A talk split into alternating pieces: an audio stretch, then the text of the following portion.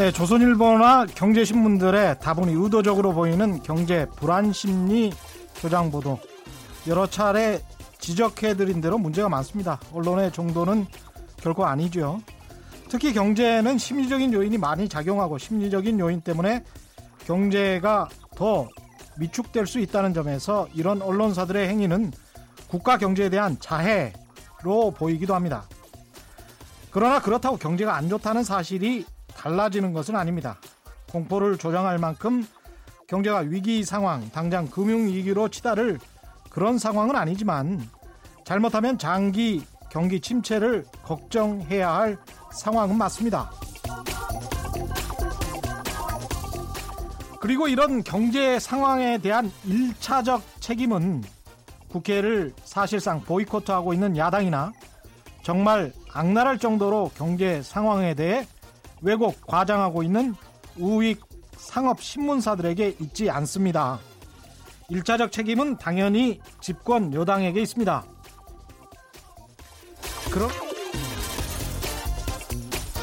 그런 의미에서 현재 집권 여당이 현재 경제 상황을 정말 심각하게 받아들이고 있는 것인지 현 상황을 돌이킬 만한 정책 방향을 고민하고 있는 것인지 의문이 듭니다. 임기 말 마지막 해를 제외한다면 문재인 정부가 자신의 정책을 얼고지 펼쳐볼 시간은 이미 절반이 지나갔다고 봐야 합니다.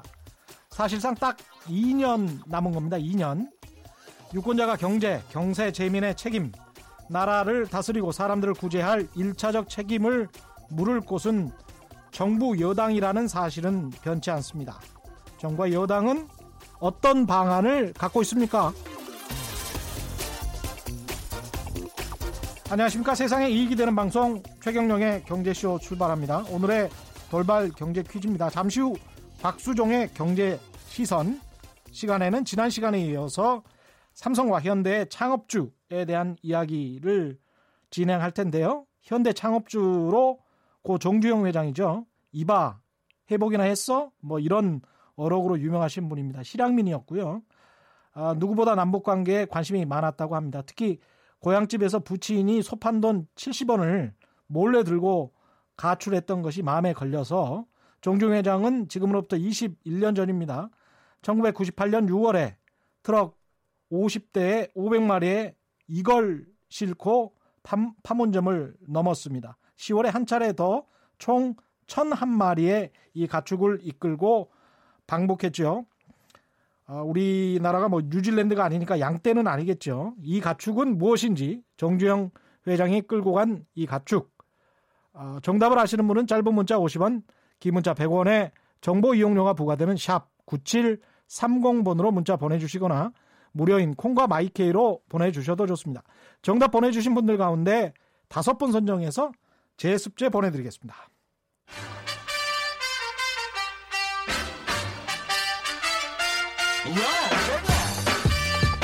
최경령이 원하는 건 오직 정의. 경제 정의를 향해 여러 걸음 깊이 들어갑니다. 최경령의 경제 쇼. 네, 매주 금요일 경제 고수만의 탁월한 식견과 통찰력으로 경제 이슈를 분석하는 시간이죠. 곽수종의 경제 시선, 곽수종 경제학 박사 오셨습니다. 안녕하십니까? 예, 안녕하십니까? 그리고 이번 주 최경령의 경제 쇼 청강생으로 함께 해주고 계신 주부 정선영 씨 나오셨습니다. 안녕하십니까? 네, 안녕하세요. 네, 팟캐스트의 미녀 정선영, 일당백의 정미녀라고 애칭이 있습니다. 네. 왜 웃으세요? 아이 뭐 저희끼리 뭐 암호 같은 게 있습니다. 아, 네, 저희 여신에서 미녀로 강등됐기 예. 때문에. 아, 네. 지난번에 이제 나오셔서 삼성과 현대 발전사 음. 앞으로 나아갈 방향까지 말씀해 네. 주셨고요. 네. 오늘은 이제 두 창업주 이야기를 준비를 하셨다고 하는데 네. 거기에 앞서서 오늘 인사가 있었습니다. 대통령 비서실에. 저도 오다가 택시 안에서 봤습니다. 예, 제가 좀 소, 개를 해드리면 네. 대통령 비서실 정책실장의 김상조 서울 대일고등학교 나오고 서울대에서 경제학과 학부 졸업하고 석사 박사를 여기서 다 했고요. 시민단체에서도 있었고 공정거래위원회 위원장으로 현재 있다가 지금 들어가셨고요. 대통령 비서실 경제수석은 이호승 정, 어, 뭐 전통 관료 출신이고요. 기획재정부 제1차관 역시 서울대 경제학과를 나왔습니다. 선후배 사이인 것 같습니다. 김상조, 이호승. 일단 뭐 김상조 정책실장이 전체적으로 정책을 조율하게 될 테니까 어떻게 보십니까? 좀 바뀔까요? 김수현 정책실장에서? 일단 잘 봤고요. 예. 그다음에 서울대 출신들이죠. 예. 우리가 대기업 이야기를 하는데 예. 서울대도 좀 안 나오면 좀 안 됩니까? 저런데 꼭 서울대가 나와야 됩니까? 선후배가 나와야 됩니까? 연대가 그... 좋습니다 요즘 참여연대, 정의 실천연대 전부 연대가 아, 좋습니다. 고대는 고대는 고대죠. 예. 예. 또 고대 분들한테 또 질타를 아, 받겠네요. 그렇군요. 그 김상조 교수 네. 시절에 네. 저하고도 어, 뭐 인연이 깊으신 분이고 네. 말씀하셨다시피 경제 정의 경제 정의가 무엇인지에 대한 정의는 뭐잘 음. 모르겠습니다. 음. 각자가 다른 정의가 있겠지만 음. 나름대로 시민 활동을 통해서 우리나라 경제 활동, 시장 경제 활동에 있어서 어, 비뚤어진 부분을 바로 잡고자 예. 상당히 노력하신 분이고 예. 어, 학문적으로 재벌 연구를 많이 하셔서 음. 여러 가지 이 학문적인 업적이 있으셨으면서 예. 이거를 정책에 한번 반영해 보고자 어, 문재인 정부가 출범하자마자 공정거래위원장으로 들어갔고 음. 또 정말 이 공정거래위원회 많은 공무원들의 그 난공불락의 요색을 요새를 음. 네. 나름의 논리로 펴면서 어느 정도 업적도 이루었다라고 뭐 평가할 수 있을 것 같습니다. 어, 예. 이제 그런 분이 대통령 비서실에 정책실장으로 들어가셔서 음. 이제 김수현 정책실장이 이 주요 전공이라 그럴까요? 예. 부동산이죠. 그랬죠. 부동산 분야의 정책을 어떻게 또 다림질을 해서 펼지 예. 이제 뭐 주름이 젖는 부분이 있다면 예. 또 한국 경제가 지금 가지고 있는 문제점 앞에서도 언급을 주셨습니다만 2020년 이후에 한국 경제가 1%대의 장기 침체로 갈 수 있는 가능성에 대한 문제를 예. 어떻게 펴낼지 과연 그것이 최경영 어 우리 저 앵커께서 말씀하셨던 이 대기업에 향해서 어떤 적폐 문제, 그다음에 음. 또 경제 위기라고 말하는 것의 어떤 심리적 문제를 네. 과연 김상조 정책실장이 음. 잘 해결해 나갈 수 있을 것인지 대기업을 언론들이 자꾸 그러더라고요. 대기업을 네. 뭐 제대로 정리한 사람 이런 식의 표현을 해서 네. 지금 경제가 어려운데 대기업을 정리하거나 아니면 길을 들인다. 어, 대기업들 혼내주고 왔다 이런 말을 한 분이 있었잖아요. 근데 그것도 언론이 그냥 표면적으로 그냥 그, 아무렇게나 간섭적으로 쓰는 것 같아요. 예. 제가 사실은 이게 지금 기자들만 보는 카톡인데 아, 예. 오늘 김상조 지금 현재는 위원장이죠. 정책실장 예. 내정자가 예. 청와대에서 취임하면서 취임이 아니죠. 그러니까 예. 어떤 인사를 하면서 예. 이야기한 게 있는데 잠깐 소개를 해드리면 이거는 뭐 뉴스에 안 나오는 이야기입니다. 아 그렇죠. 소개해 주십시오. 예. 저도 알고 있습니다. 예. 근데 일단은 이런 생각을 하네요. 대한민국은 산업화 세대와 민주화 세대의 노력 끝에 성공을 거둔 것이다. 음. 우리 모두 자부심을 가져야 할 기적 같은 성과다. 의문의 여지가 없다. 여기에는. 예. 그런데 역설적으로 과거 방식이 더는 유효하지 않는 상황에 이르렀다. 예. 과거의 밝은 면은 계승해야 하지만 예. 회귀하려 한다면 실패를 잘 자초할 것이다. 예. 그러면서 새 패러다임이 뭔가 음. 결국은 기존의 소득주도 성장, 공정경제, 혁신 성장을 축으로 사람 중심 경제로 어, 가고자 한다. 정답은 없다. 사람마다 생각이 다르다. 하지만 만병 통치약식 해법을 고집하는 것은 실패를 자초할 것이기 때문에 일관성과 유연성 상반된 두 기준을 좋아하는 게 중요하다. 일관성과 유연성. 무슨 아, 다른 단어 아닌가요? 네. 이게 이게 이제 네. 다른 한자로 표현하면 상, 상선약수라고 하는 하기도 그렇죠, 하죠. 그렇죠. 물 네. 흐르듯이 흐르는 것이고 예. 법이라는 것도 놓고 보면 물수변에 갈 거거든요. 예. 그래서 물 가듯이 흐르는 것이 사실은 가장 좋은 정책이라고 할 수 있죠. 예. 하지만 지금과 같은 한국 경제의 방향타 키를 왼쪽으로 둘 것이냐 오른쪽으로 둘 것이냐의 그 결정 문제가 있을 때는 예. 유연성의 문제보다는 정책 결정권자의 정확한 리더십을 표출하기 위한 음. 참모들의 일관된 그리고 투명한 소신 있는 어, 참모로서의 역할 음. 이게 중요하다고 저는 생각이 들거든요. 예. 방금 김상조 어, 내정자께서 예. 말씀하신 3분의 2에 대해서는 저는 전적으로 동의합니다. 한 예. 가지만 빼고 예. 기적이었다는 말을 빼고 아 기적이었다. 예, 산업화도 대한민국의 근로자분들이 먹을 거 제대로 못 먹고 쉴 거 제대로 음. 못 쉬면서 음. 우리가 이루어낸 행동의 결과이지 네. 하나님께서 만들어 주신 기적은 아닙니다. 아. 예, 두 번째 민주화 역시 예. 민주운동 386 세대 가 어, 훌라송을 부르면서 오로지 그들만이 만들어낸 민주화라고도 생각하지 않습니다. 음. 넥타이 부대가 있었고 그렇죠. 많은 시민들이 참여해서 음. 촛불 집회와 같은 다수의 침묵하는 대중들이 어떤 특정한 시기에 자기의 의견을 평화적이고 민주적으로 표출한 결과 그럼요. 우리가 만들어낸 것이지 그럼요. 하나님이 위에서 지팡이 몇 번 두들겨 가지고 민주화되라 음. 경제 산업화 이루어 이건 아니거든요. 예. 그래서 기적이란 말은 저는 동의하지 않는다는 뭐 예. 상당히 그 어떻게 보면 시비 거는 말일 수가 있는데 뭐 저렇게 이렇게 밴댕이 속은 아니고 그다음에 이제 제가 또 좋아하는 말씀을 하셨어요. 그게 예. 뭐냐면 시대는 변하잖아요. 음. 상황은 변하잖아요. 지금 네. 우리나라를 살아가는 세대들 가운데 음. 식민지 시대에 살았던 사람이 몇 퍼센트일까요? 그리고 6.25를 음. 경험했던 사람이 몇 퍼센트고 그렇죠. 네.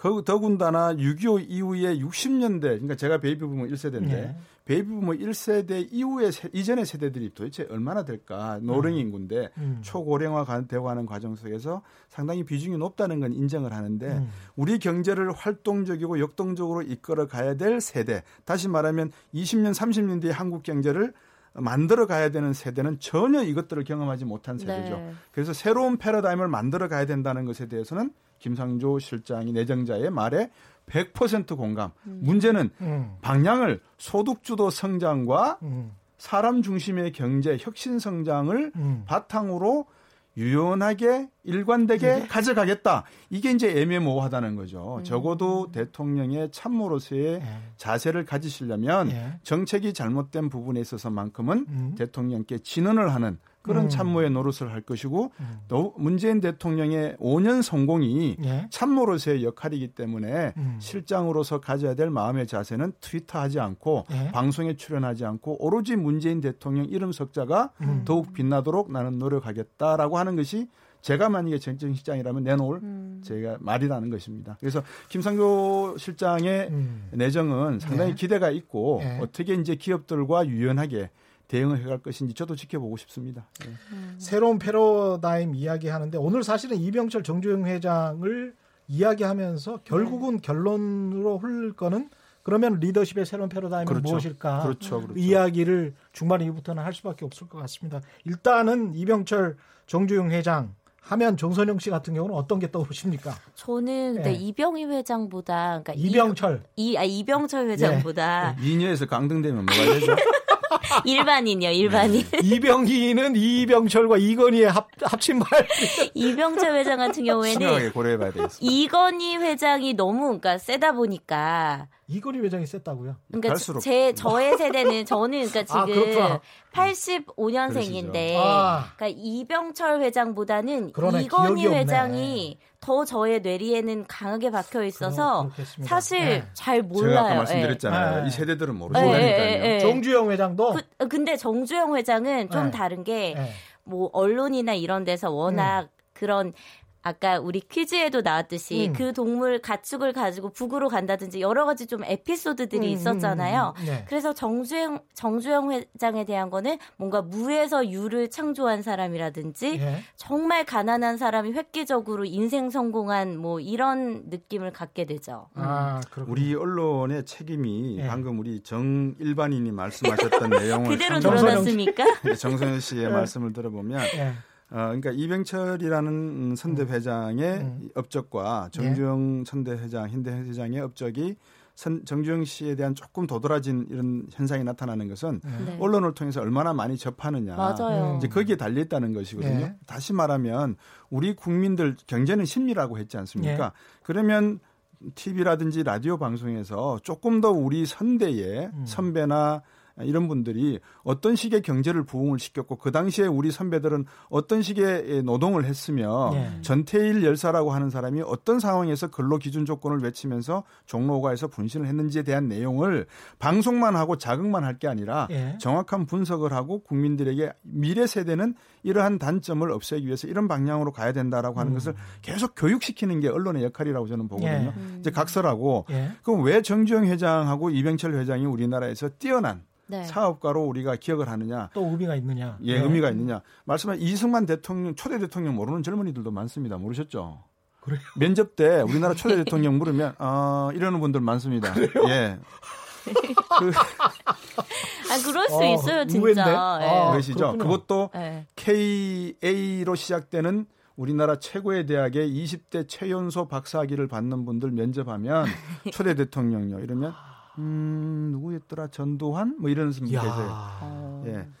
국가대학 출신 분들은 잘 모를 수가 있죠. 이제, 이제 나오잖아요. 국사 네. 선택 과목이 국사가 선택 과목이 쪽에 있는 친구들은 정말 그렇군요. 모를 수 이게 이제 네. 소위 말해서 역사라는 게 국민의 영혼인데 예. 우리가 이 영혼을 상당히 등한시했는 건 음. 어쨌든 음. 어쨌든 지금 우리가 지금 예. 이병철 회장과 이병철 회장과 예, 정종 회장의 리더십을 리더십. 이야기해야 되니까. 예.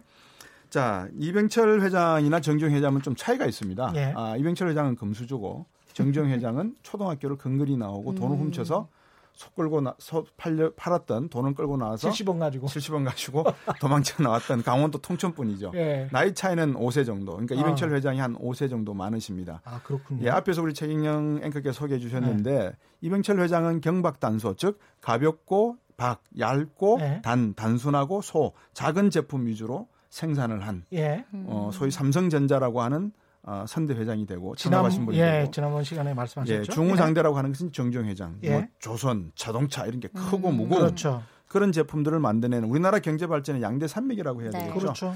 이제 한쪽에서는 어 대통령이라고 하는 박정희라고 하는 또 정치적 리더십이 존재를 해서 음. 어. 이 좌우의 자청령 우백호를 어떻게 컨트롤해 갈 것인지에 대한 네. 논의가 있었고 음. 아무것도 없던 시절에 있기 때문에 상당한 어떤 어드밴티지를 경제 발전을 이룩하는데 음. 적극적으로 밀어주게 되었고 그래서 단순 명사 고유 명사인 재벌이 탄생하게 되었고 예. 세제 혜택, 금리 혜택, 환율 혜택을 모두 다 수출에 맞춰줘서 예. 우리나라의 기업을 키운 분. 음. 근데 이분들이 리더십을 발휘하는 형태는 상당히 다릅니다. 음. 정주영 회장은 당신이 직접 야상 야간 저 밖에 침대에서 예. 옷을 입고 작업복 차림으로 직접 뒹굴었고 예. 이병철 현장에서 현장에서 뒹굴었고 예. 이병철 회장은 아주 뭐 오꾸라 호텔이라든지 먼 곳에 계시면서 구상을 많이 하셨고 아, 네. 그래서 이 리더십은 소위 관리의 삼성이라고 하는 이미지로 나타나고 음. 현장의 현대라고 하는 의미로 서로 아. 갈라지게 되는 모습으로 뚝심의 현대, 뚝심의 네. 현대 이렇게 이제 나타나는 거죠. 그래서 기업의 어떤 사원이라 그러지 않습니까? 네. 이것도 보면 근면 성실 뭐 이런 형태는 현대 예. 쪽이고 아. 삼성은 인재 제일 사업 보고 뭐 이런 아. 형태의 합리 추구 이런 예. 약간 좀 세련미가 보이는 거죠. 예. 네. 처음부터 그랬군요. 처음부터, 처음부터 그랬 습니다. 예. 예. 우리나라의 공채 제도를 처음 가져온 기업은 현대일까요, 삼성일까요? 정민여 씨. 삼성. 예, 맞습니다. 네. 삼성이 1957년에 처음으로 공채 제도를 도입을 했습니다. 그럼 그 전엔 그 어떻게 이유가 뽑았어요? 뭘, 그 이유가 뭐라고 생각하십니까? 공채 제도를 뽑은 이유요? 예. 삼성 이병철 회장께서는 네. 어, 기업 중에서는 처음이었다. 예, 기업 중에 처음이었습니다. 네. 이병철 회장께서는 자기 당신이 평생 기업을 하면서 네. 80%의 에너지를 어디에 쏟았냐라고 말씀을 하실 때 네. 인재를 발굴하고 교육시킨 데 쏟았다 하셨습니다. 음. 그 배경이 있는데 예, 조선 양조를 대구에서 인수를 하셨거든요. 예. 이병철 현대, 저, 선대 회장이 예. 이, 야, 인수를 하고 당신은 서울 와서 장사해야 되겠다. 돈이 여기 있으니까 음. 예. 한성이 와서 장사를 하다가 유교 전쟁이 터져버렸어요. 음. 그래서 이제 돈 다 잃고 부도 나고 피난으로 대구에 내려갔죠. 예. 내려갔더니 글쎄 몇 년 사이에 자기는 김재명이라는 공장장과 음. 이창업이라는 지배인에게 회사를 맡겨놓고 떠났다가 돌아와 보니 회사가 망해 있을 줄 알았는데 예. 자기가 잃어버렸던 서울에서 부도났던 그 자금을 다 만회할 정도의 자금을 3억 원을 모아서 가지고 있더랍니다. 당시에 3억 원? 예, 우리나라 현재 돈으로 한 3억 원, 그 당시 돈으로 한 3억 원 되겠죠. 우리나라 돈으로. 와. 지금 현재 환율로 치면 예. 뭐참저 저 인플레이션 감안했을 때 치면 가치로 치면 네. 그러니까 전쟁 시대에 3억 원이니까 얼마나 큰 가치입니까? 아, 엄청나네요. 그래서 예, 그 돈을 딱 받는 순간에 아, 사람이 결국은 음. 사업의 기본이구나라고 네. 생각을 하셨다. 그걸 벌어서 또 그런데 창업주한테 다시 돌려줬습니다. 돌려줬습니다. 예. 대단하다. 양심적이시다. 그렇죠. 예. 그래서 그 세 명, 제가 한 분도 김재 끝자가 조남이 생각이 안 나는데 예. 이제 그 세 분이 결국 끝까지 이병철 회장과 함께 가셨던 분들로 음. 제가 기억하고 있고요. 그럴 수밖에 없네요. 현대 정정 회장 같은 경우에는 아, 상당히 괴짜십니다. 초등학교 졸업이시고요. 예. 어, 정말 그 어릴 때부터 쭉 성장 과정을 놓고 보시면 이분은 정말 발로 뛰고 우리 옛날에 이런 말이 있습니다. 제 장모님이 양반은 걸떡, 쌍놈은 발떡 그랬거든요. 양반은 양반은 글러서 글러. 떡을 먹고 배를 뭐 채우고 상놈은 발로 떼야지만 어 배를 채운다 이런 네. 뜻이었어요. 네. 근데 정주영 회장은 이제 후자 쪽이신데 음, 네. 모든 것을 혼자 뚝딱뚝딱 만지고 때리고 했는데 한 가지 특징은 이병철 회장하고 똑같은 게 있습니다. 뭐냐면 네. 당신이 서울에서 정미소에서 일하던 당시에 네. 모든 회계 장부와 경비 내역을 관리했는데 음. 그 정미소 사장의 아들에게 대를 물리지 않고 그 정미소를 정주영 회장한테 주인이 물려줍니다. 일하는 게 꼼꼼하고 근면하기 때문에. 그래서 그렇구나. 이병철 회장과 정주영 회장은 제3자를 놓고 성실한 인재를 어, 얻었다는 거 하나와 그러네. 스스로가 정직하고 성실한 인재였다는 거 하나. 음. 요게 하나의 공통점이었다. 그래서 음. 리더십의 핵심은 성실인데 음. 어떻게 평가하냐면 이병철 회장은 운, 둔, 근 네. 운이 있어야 되고 네? 사람은 운, 운 네, 운이 있어야 되고 네? 좀 둔한 면이 있어야 된다. 그러니까 예민하지 않으면서 대충 대충 음. 넘어가는 그런 것도 있어야 되고 아. 근 끈기도 있어야 된다. 네. 사람이 음. 이 운둔 근을 가지고 있으면 못 해낼 게 없다라고 하시던 말씀이 음. 이제 이병철 회장. 그래서 정중 회장은 해봤어? 네가 직접 잡았어? 가봤어? 뭐 이런 말씀 아. 하신 거죠. 어떻게 생각해 보면은 네. 지금 이제 70년대, 80년대 같은 경우는 현대가 조금 나았었단 말이죠. 그렇죠. 훨씬 더 컸던 그렇죠. 기업들이었고 어떻게 보면 이제 산업의 변화에 따라서 그렇게 된 것일 수도 있겠습니다만은 반도체를 선택을 했다는 것도 이게 어떤 타, 그럼요. 탁월함인 것인지 운인 것인지 저는 운이었다고 보고요. 예. 운이었지만 그것을 결정적으로 손에 딱 웅켜진 것은 결정력 아니었겠습니까? 예. 그래서 그 결정력은 판단을 정확하게 했다는 것인데 음. 에, 예, 혹시 삼성이 한국 반도체를 78년인가 인수를 제가 연도는 정확히 뭐 음. 76년 아니면 78년도일 것 같습니다. 한국 네. 반도체를 인수를 했고 81년도에 예. 예, 70 81년도에 이제 오크라 호텔에서 음. 홍진기 회장한테 전화를 하시더라고요. 음. 했답니다. 음. 아, 반도체에 진출한다고 공식적으로 중앙일보에 기자회견을 하셨다. 예. 그래서 이제 발표를 하셨죠. 어, 83년도에 2년 뒤에 무슨 일이 있었냐면 무슨 일인지 아세요? 그 유명한 반도 83년도에? 예, 83년도에 예. 누가 이병철 회장을 방문을 합니다. 미국에서. 아, 누구, 태어나기도 전 스티브 잡스입니다. 스티브 잡스가 스티브 잡스 예, 삼성 본관에서 찍은 사진이 있습니다. 지금 저 태평로에 있는 삼성 본관에서 스티브 잡스와 이병철 회장이 찍은 사진이 있습니다. 네. 그때 스티브 잡스는 뭐였습니까? 아, 그때 컴퓨터를 만들어서 앞으로 내가 당신 회사와 함께 손잡고 컴퓨터를 오. 만들고 싶다. 그리고 그렇게 되면 삼성 반도체를 쓰고 싶다라고 이야기를 하러 왔었습니다. 지금은 그냥, 경쟁 관계에 있지만. 야.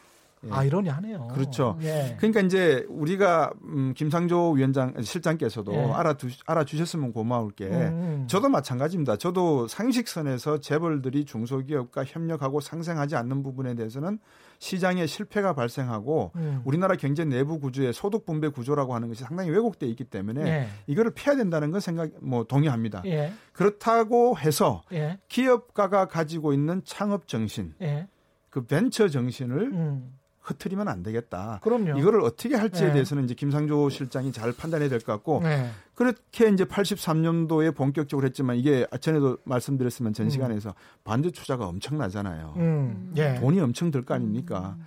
근데 이제 이게 대박이 터지기 시작한 게 1990년에 네. 3차 산업혁명이 일어납니다. 예. 그게 반, 즉, 퍼스널 컴퓨터 예. 시대가 있죠. 예, 인텔. 예. 그러니까 이제 수요가 엄청나게 늘어나죠. 음. 예. 거기다가 또 91년도에 Desert Storm이라고 해서 사막의 태풍 이라크가 쿠웨이트를 침공했을 때 부시 대통령이 슈왈츠코프 장군을 동원해서 이라크를 격퇴시키죠. 음. 그때 우리가 참전을 합니다. 음. 이라크 예. 전쟁에 예. 공군 수송기 두 대를 보냅니다. 참전이라는 게 음. 보내고 그 다음 날 휴전 전쟁 끝났습니다. 네. 그거를 감사해서 대통령을 국빈 초청합니다. 우리나라 대통령을 네. 미국 대통령이. 예. 그 당시 아마 제 생각에 head table에 이병철 회장도 앉으셨을 겁니다. 음. IBM 회장과 어. Hewlett Packard. 아버지 그래, 아버지 부시 때. 그렇죠. 아버지 예. 부시 때. 그러면 이제 거기서 어떤 이야기가 오겠는가? 아니 뭐 우리 대한민국 우리가 같이 싸운 베트남에 싸우고 했는데 음. 반도체 좀 적극적으로 구매해 주는 게 어떻겠어? 이런 음. 이야기가 오갔다면 예.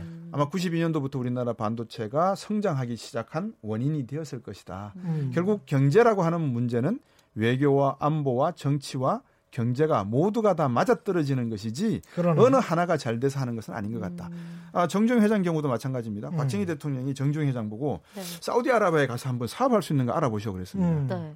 네. 갔더니만 우리나라 상공부 장관을 보냈더니 아이고 더워서 일 못합니다. 아. 두 번째 바닷물만 있고 마실 물이 없어서 예. 큰일 납니다. 네. 그리고 술이 없어서 근로자들이 술을 못 마시면 일을 못 합니다. 이제 안 된다 그러니까 정종 회장을 보냈단 말입니다. 네. 정종 회장 답 덥습니다. 근데 밤은 춥습니다. 석유가 많아서 석유로 햇불 켜놓고 일하면 됩니다. 아. 어, 바닷물이 짭니다. 근데 이참에 담수화 시설을 만들어서 기술도 배우고 민물을 와. 만들면 어떻겠습니까? 세 번째 술이 없다고요? 잘 됐습니다. 근로자들 돈 굳었네요. 본국 송금하면 되겠습니다. 그러니까 어떤 시각에서 보느냐에 따라서 이게 달라진다는 야. 것이죠. 안 되는 게 없는 긍정의 힘이죠. 예. 네. 예. 그래서 이제 그런 부분들이 음. 양 음, 대기업 창업자들의 정신이었고 음. 우리가 미국과 같은 스타트업이나 벤처와 같은 환경이 조성이 안 됐기 때문에 스티브 잡스나 빌 게이츠가 안 나왔을 따름이지 음. 록펠러나 뭐 이런 로스차일드 가문 형태의 네. 대기업 재벌 형태들은 이미 우리나라에도 토양이 있었다고 저는 보여집니다. 음. 아까 정치, 경제, 뭐 국제 경제적인 음. 측면 이야기를 하셨는데 그런 게 네. 모두가 다 맞아 떨어져야. 그런데 제가 곰곰이 생각을 해보면 일본 반도체를 과연 그때 어떻게 제압을 할 수 있었는지 네.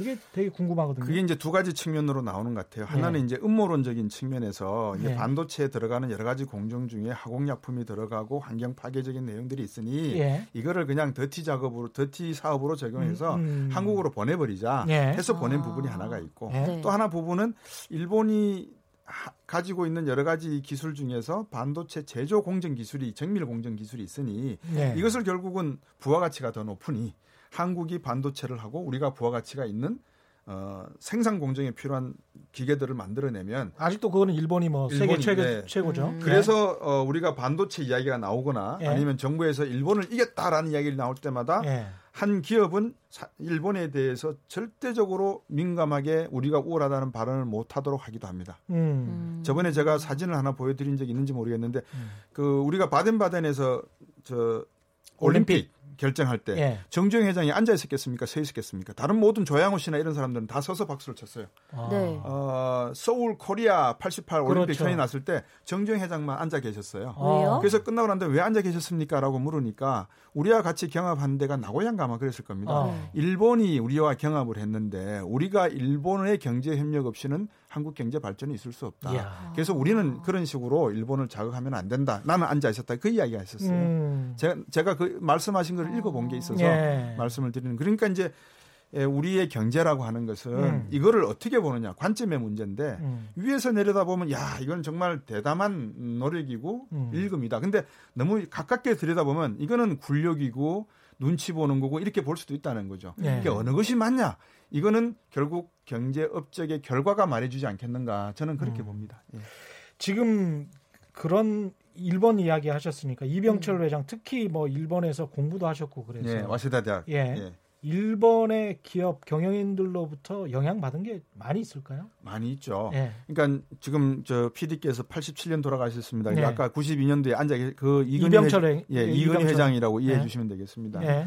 그 일본의 역량은 그런 것 같습니다. 그 회장의 역할은 예. 다시 말하면 대통령과 같은 리더의 역할은 음. 매일매일 올라오는 일일 경과 보고를 읽어서 사인하는 역할이 있는 게 아니라 음. 뒷줌 지면 뒷줌 지고 해변가를 거니면서 왜 태양이 둥글까라고 하는 화두를 만들어내는 것을 회장의 음. 리더십의 한 역할이라고 볼 수 있겠죠. 예. 그러니까 이분은 또 일본에 가서 많은 일본 기업인들, 즉 일본 기업인들이라고 하면 미국의 많은 내용들을 알고 있는 기업인들을 만나서 네. 미국이 어떤 산업 발전으로 갈 것이고 따라서 미국, 아. 일본과 한국은 어떤 식으로 협력을 해야 되겠다는 내용을 많이 들으셨던 것 같아요. 네. 그래서 거기서 나오는 아이디어를 가지고 아마 아, 그 구상, 소위 말해서 음. 도쿄 구상이라 그러죠. 음. 그런 것들을 많이 하셨던 것 같고 음. 일본의 같은 경우에 경영의 신이라 그러는 분이 세 분 계세요. 네. 소위 말해서 마스시다 전기를 창업한 파나소닉이죠. 예. 마스시다 고노스케 회장이 예. 계시고 그다음에 혼다 자동차, 혼다 자동차, 예, 혼다 아, 쇼이치로 예. 회장이 예. 계시고 그다음에 우리가 잘 아는 교셔라, 음. 교토 세라믹, 예. 뭐 이거 저 뼈 관절 같은 거 예. 세라믹으로 하잖아요. 어, 이나모리 가즈오, 이나모리 가즈오 회장 같은 경우에는 장인어른이 누군지 아세요?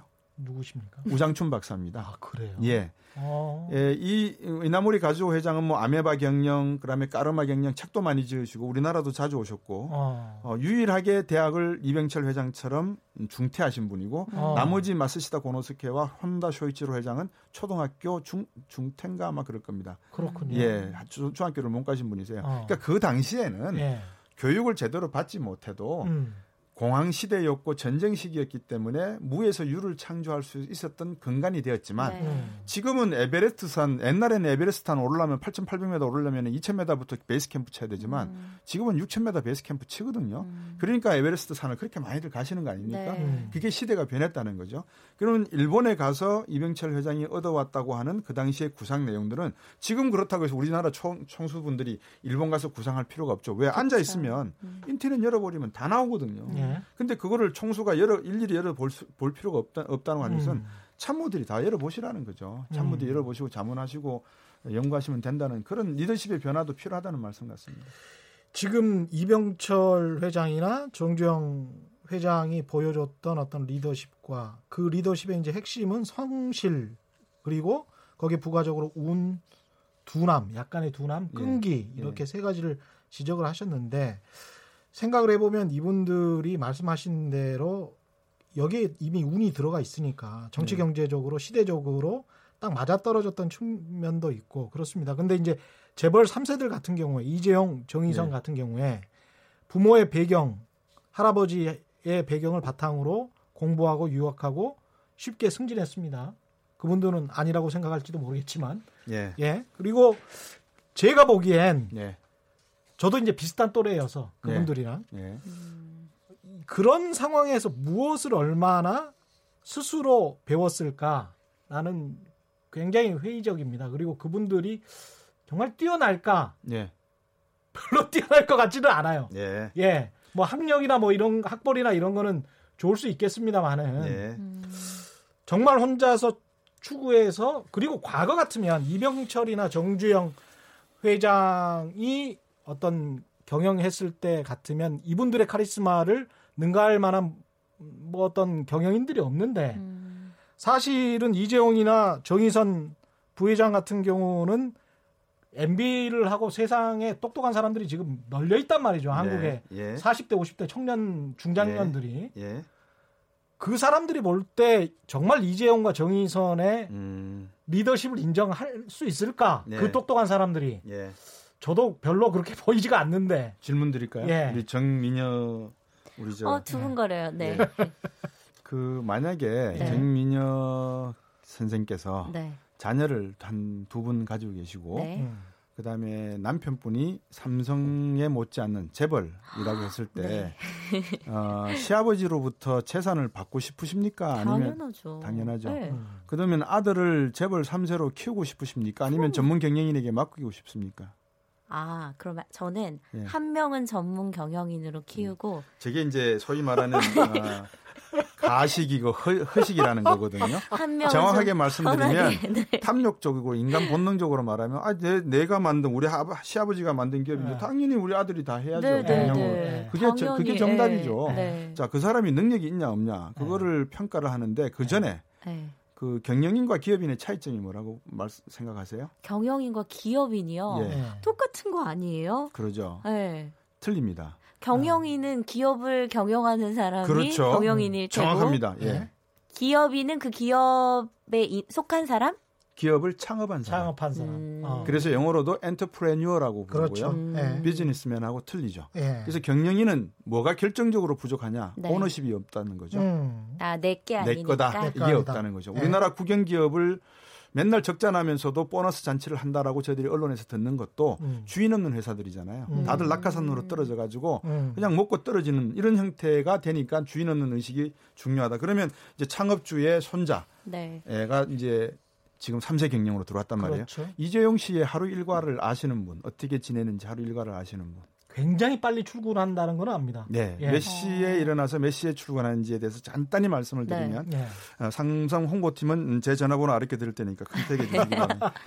그 한 새벽 한 4시쯤에 네. 일과가 시작이 됩니다. 아. 새벽 4시요? 예. 그때 기상이 시작이 됩니다. 예. 집에 돌아가는 시간 한 12시에서 1시. 어. 그러니까 하루 3, 4시간 잔다고 보시면 됩니다. 음. 능력이 있냐 없냐. 음. 운둔근이라고 저는 생각합니다. 음. 네. 예, 그래서 어, 3세에 대한 이야기보다 음. 우리가 좀 더 미래 경제에 대한 이야기를 하고 과연 그 사람들이 음. 그런 미래의 직관과 비전이 있느냐 없느냐 이거를 좀 봤으면 좋겠어요. 예, 저는. 어떤 리더십이 지금 시대에 필요한지 마지막으로 한마디만 더 해주십시오. 마지막으로 한마디만 더. 글쎄요. 미래를 음. 읽어낸다는 것은 상당히 어려운 일이죠. 미래는 전망하는 게 아니고 예측하는 것도 아닙니다. 저는 예. 미래는 만들어간다고 봅니다. 예. 그 만들어가는 것은 국민이라고 보고요. 예. 그게 민주주의가 됐던 경제 시장이 되었던 국민이 중요하다고 봅니다. 그래서 어, 미래는 역시 국민의 힘에 달려 있다. 저는 그렇게 봅니다. 지금 굉장히 반응이 좋았습니다. 사실 삼성과 현대 이야기가 그래서 3주 후에 다시 기업 이야기를 해주실 것을 약속을 좀 받고. 예. 저도 1,550만 원 받을 수 있습니까? 현대 기업 하면? 김재동 씨가 아니라서. 아니 김재동뿐만 아니라 뭐 많은 분들이 1,600만 원 받고 하던데. 출연료 좀 올려주세요. 예, 예 알겠습니다. 예. 예, 오늘 말씀 감사드리고요. 지금까지 곽수정 경제학 박사와 함께했고요. 어떠셨습니까 이번 일주일? 아, 저 되게 의미 있는 네. 시간이었고요. 몰랐던 네. 재밌는 경제 이야기도 들을 수 있어서 되게 음. 뜻깊었어요. 그리고 쉬웠고요. 설명도 너무 잘해주셔서 앞으로 애청자가 되도록 하겠습니다. 고맙습니다. 지금까지 정선영 씨였습니다. 고맙습니다. 예. 고맙습니다. 감사합니다.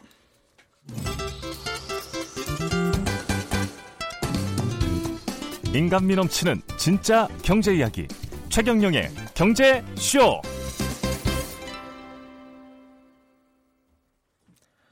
네, 오늘의 돌발 경제 퀴즈 한 번 더 보내드리겠습니다.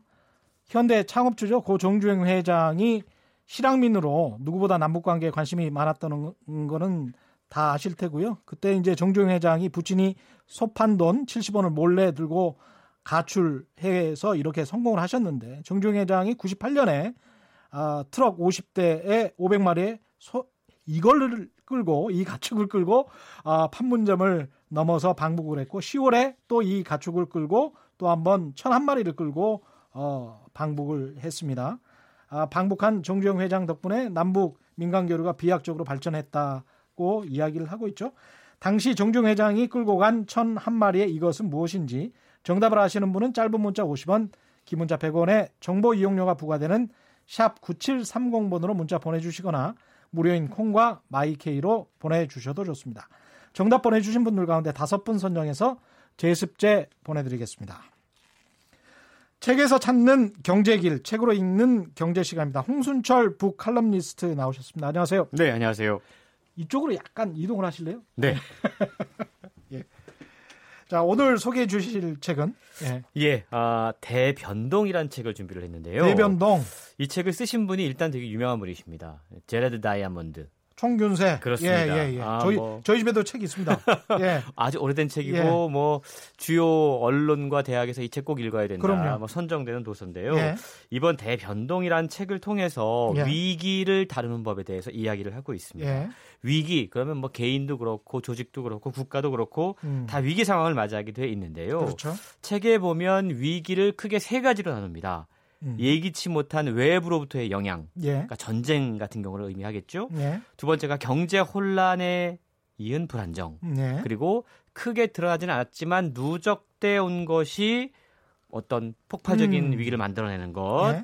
이런 아, 위기 상황들이 지금 우리의 어, 주변에 일상화돼 있다. 라고 예. 이야기를 하면서 예. 앞으로 이런 위기가 닥칠 때 어떻게 해결할 것인가를 음. 역사적인 사례들을 가지고 해결책을 모색을 해본다는 건데요. 음, 네. 책에 등장하는 여러 위기를 겪은 국가들이 있습니다.